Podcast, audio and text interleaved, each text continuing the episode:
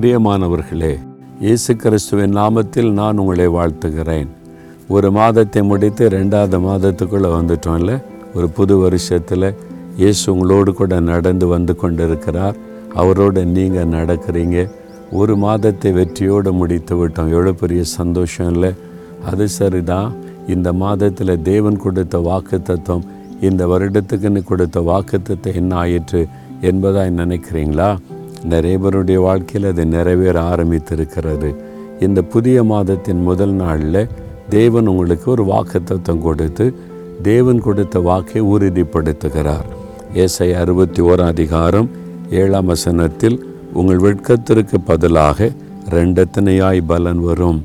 ரெட்டிப்பான நன்மை தருவேன் என்று சொன்ன ஆண்டவர் சொல்கிறார் உங்கள் வெட்கத்திற்கு பதிலாக ரெண்டத்தனையான பலன் வரும்? அதனால் சோர்ந்து போகாதங்க. என் கூட இயேசுடிக்கா ஊழியத்தில் உடன் ஊழியராக இருக்கிற அப்பாதரை பிரதரை உங்களுக்கு தெரியும்ல.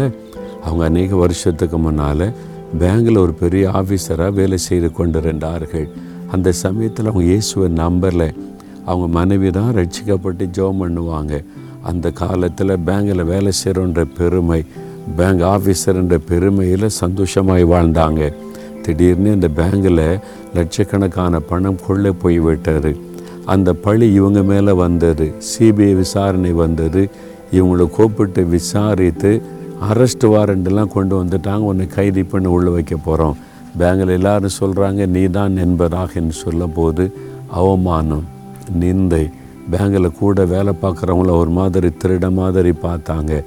அரெஸ்ட் பண்ணிட்டா ஜெயிலுக்கு போயிட்டு வந்துட்டா. எவ்வளோ பெரிய அவமானம். வெட்கம்.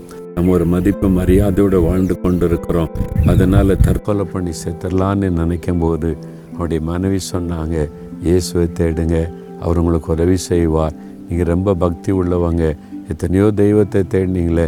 தெய்வம்லாம் கிடையாது. நான் தேடி பார்த்துட்டேன் கூப்பிட்டு பார்த்துட்டேன் ஒன்றும் பதில் சொல்லலை.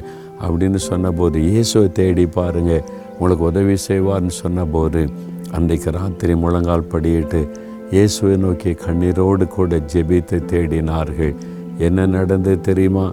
அடுத்த நாள் பேங்க்கு போனபோது சிபிஐ ஆஃபீஸர் கூப்பிட்டார். ராத்திரிலாம் என்னால் தூங்க முடியல. உன் வழக்கை நான் பார்த்து கொண்டிருந்தேன். உண்மையான குற்றவாளியை நான் கண்டுபிடித்து விட்டேன். உனக்கும் இந்த குற்றத்துக்கு சம்பந்தமில்லை. ஆண்டவரை தேடின ஒரே நாளில் காரியங்கள் தலைகளாய் மாறினது. பாருங்க ஆண்டவர் விடுதலை கொடுத்தார். வெட்கப்பட்டு போகிற இடத்துல அந்த விடுதலை கொடுத்தார். அடுத்து என்ன நடந்தது தெரியுமா? ப்ரமோஷன் பதவி உயர்வு. அதே பேங்கில் ஆஃபீஸராக உயர்ந்த ஆஃபீஸராய் மாற்றப்பட்டார்கள். இவங்களை திருட மாதிரி சித்தரித்து சொல்லி பரிகாசம் பண்ணவங்கெல்லாம் இவங்களுக்கு கீழே வரும்படிக்கு கத்தரை உயர்த்தி விட்டார். ரெண்டு மடங்கு ஆசிர்வாதம். நீங்களும் வெட்கப்பட்டு போவ நீ கலங்குறீங்களா? குழந்தை இல்லைன்ற வெட்கம். வேலை இல்லைன்ற வெட்கம் கடன்காரர்களால் வரக்கூடிய வெட்கம் ஏதோ ஒரு காரியத்தில் வெட்கப்பட்டு போயிடுவோனோ அவ்வளோதானோ நீ கலங்குறீங்களா? வெட்கத்திற்கு பதிலாக ரெண்டத்தனையான பலன் வரும். விசுவாசிங்க நம்ம ஜெபிக்கலாம். தகப்பனே ரெட்டிப்பான நன்மையை தருவேன் என்று வாக்களித்தவர். வெட்கத்திற்கு பதிலாக ரெண்டத்தனையான பலன் வரும்னு சொல்லியிருக்கிறீங்க.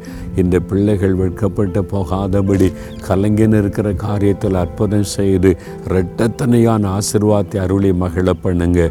ரெண்டத்தனையான பலன் வரும் என்ற வாக்குத்தம் நிறைவேறட்டும். இயேசுவின் நாமத்தில் ஜெபிக்கிறோம் பிதாவே. ஆமேன் ஆமேன்.